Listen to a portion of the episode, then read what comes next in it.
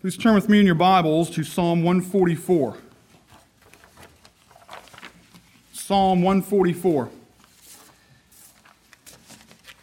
If you knew the unique circumstances that have me presenting a psalm to you today, you may have your faith increased by the Holy Spirit's effect and the things that it accomplishes in our assemblies.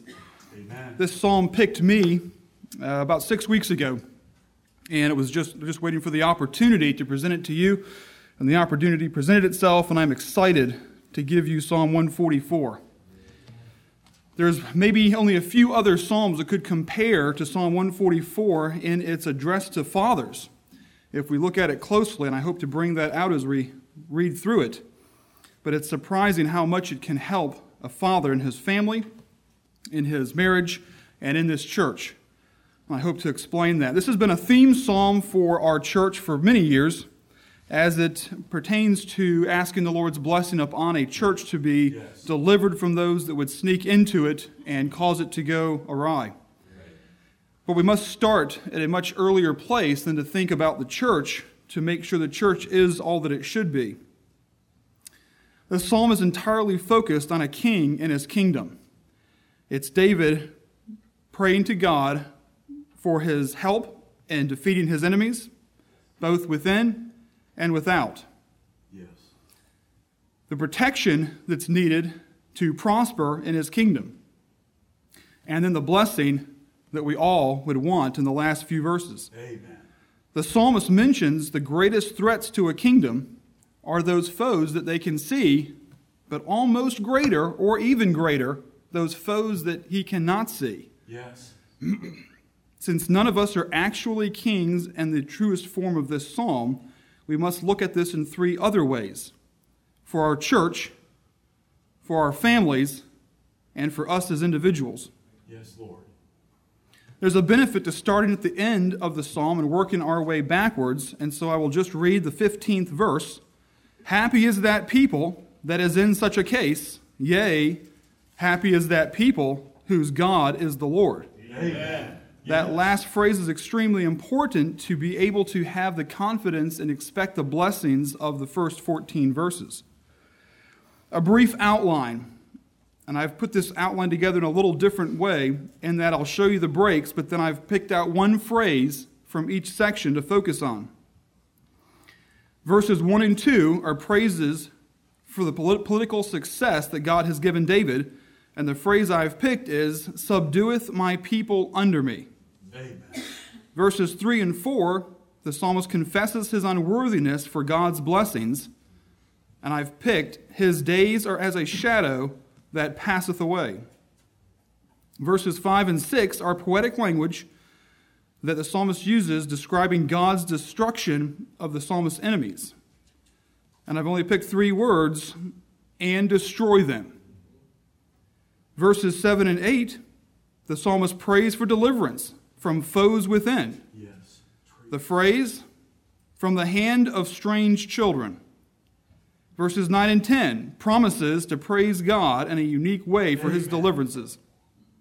It is he that giveth salvation. Amen. Verse 11 repeats his need for deliverance from strange children. Right. That's right. Whose mouth speaketh vanity. Verses 12 through 14, the list of blessings from economical to familial, that there be no complaining in our streets. Amen. And verse 15 is a summary of his desire for he, his family, and his kingdom. Yes. Happy is that people. Amen. A couple of points to keep in mind as I read this psalm to you. First, the psalm starts with my, my, my, and ends with R, R, R. Yes. It starts as an individual psalm of prayer, of blessing, of thanksgiving, but ends with an expected hope and desire for those that he is in charge of. Spiritual redundancies. I found it fascinating looking in the scriptures to see what the Lord repeats through the Holy Spirit. This psalm is a summary of 2 Samuel 22 and Psalm 118. Psalm 136 has a few spiritual redundancies when it repeats the phrase for his mercy endureth forever 26 times. Now, why would that be? Why would that be? There must be something the Lord is trying to teach us by those redundancies. When teaching a lesson, we better pay attention. And we're going to be taught a lesson that's repeated in this psalm about the foes within. Another point for those in singing camp this next week, we're going to see that there's a new song. As you learn to sing, as you learn parts, as you listen to your instructors, you'll have the opportunity going forward to sing a new song. And I hope that you see that as we read through this psalm. Please follow along with me as I read to you Psalm 144. Blessed be the Lord my strength, which teacheth my hands to war and my fingers to fight. My goodness and my fortress, my high tower and my deliverer, my shield and he in whom I trust, who subdueth my people under me. Amen. Lord, what is man that thou takest knowledge of him, or the Son of Man that thou makest account of him? Man is like to vanity. Amen. His days are as a shadow that passeth away. Amen. Bow thy heavens, O Lord, and come down. Touch the mountains, and they shall smoke. Amen. Cast forth lightning, and scatter them. Shoot out thine arrows, and destroy them. Amen. Send thine hand from above. Rid me, and deliver me out of great waters, from the hand of strange children, whose mouth speaketh vanity, and their right hand is a right hand of falsehood. I will sing a new song unto thee, O God. Upon a psaltery and an instrument of ten strings will I sing praises unto thee. It is he that giveth salvation unto kings, who delivereth David his servant from the hurtful sword. Rid me and deliver me from the hand of strange children, whose mouth speaketh vanity, and their right hand is a right hand of falsehood Yes, Lord. that our sons may be as plants grown up in their youth, Yes. that our daughters may be as cornerstones polished after the similitude of a palace, Yes.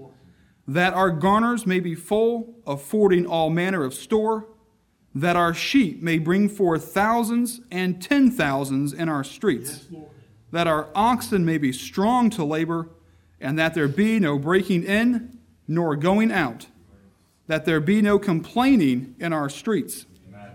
Happy is that people that is in such a case. Yea, happy is that people whose God is the Lord. Amen.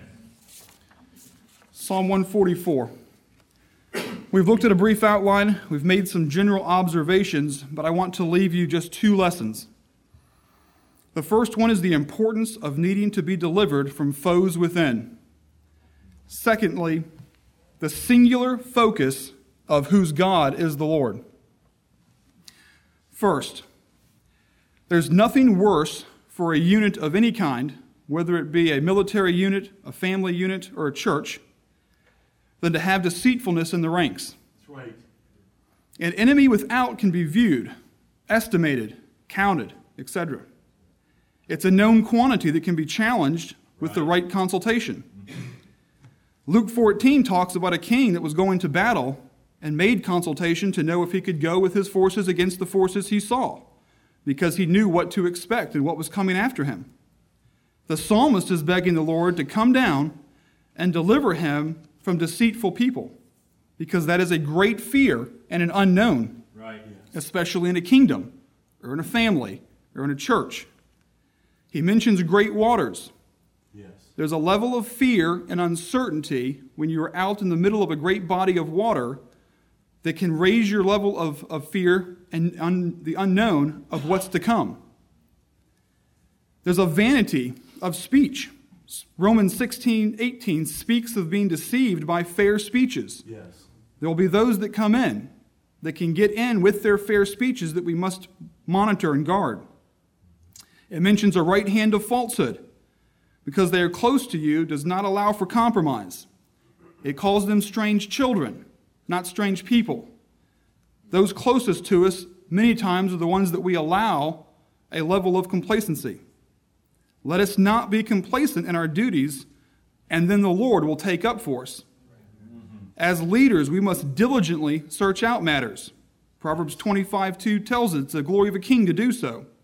We are all kings in our own homes, in our own lives, and, and in part in this church. We must do this personally and then with our families, and there will be little need for it in the church. Leaven starts at home. Each of us have our own homes where we allow our hair down, and the leaven starts to creep up, and then it makes itself manifest in time. Where in our own lives have we allowed a strange child to take root? Something that does not belong there that we've been fooled by. A quick, quick couple of things that can get inside us that we don't necessarily think about every day bitterness, anger, malice, moods, fear. We've heard the phrase paralysis by analysis. If you allow yourself to become paralyzed by your inability to get over things that don't matter, that becomes a strange child within you. How about per- perplexion by perfunction? Do you become perplexed by the little things in your life because we've become so perfunctory in our daily activities that we don't know how to deal with them? We can't let that be the case.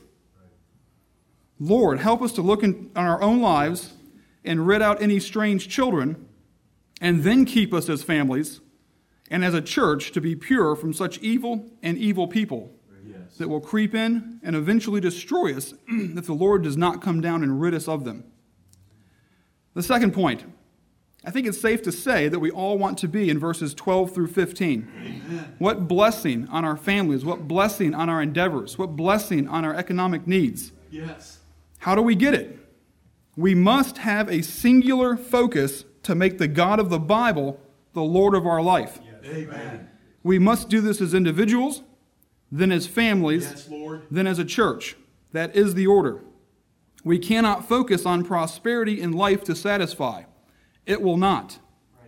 We must stand confident in the Lord no matter our circumstances. Habakkuk 3, verse 17. We saw in verses 12 through 15 of Psalm 144 the blessings and how happy the people could be. Here's Habakkuk 3:17.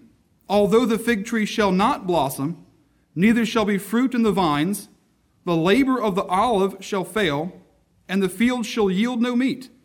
The flock shall be cut off from the fold, and there shall be no herd in the stalls. Yet I will rejoice in yes. the Lord. I will joy in the God of my salvation. Yes. The Lord God is my strength, and he will make my feet like hinds' feet upon high places to the chief singer on my stringed instruments. Amen. The Lord has given us much peace, taken knowledge of us, subdued our enemies he has delivered us from strange children, given us salvation from the hurtful sword, yet will deliver us from the right hand of falsehood, giving us all manner of store, and given us everything needed to be happy. Yes. Happy is that people whose God is the Lord. Amen. Yes, Lord.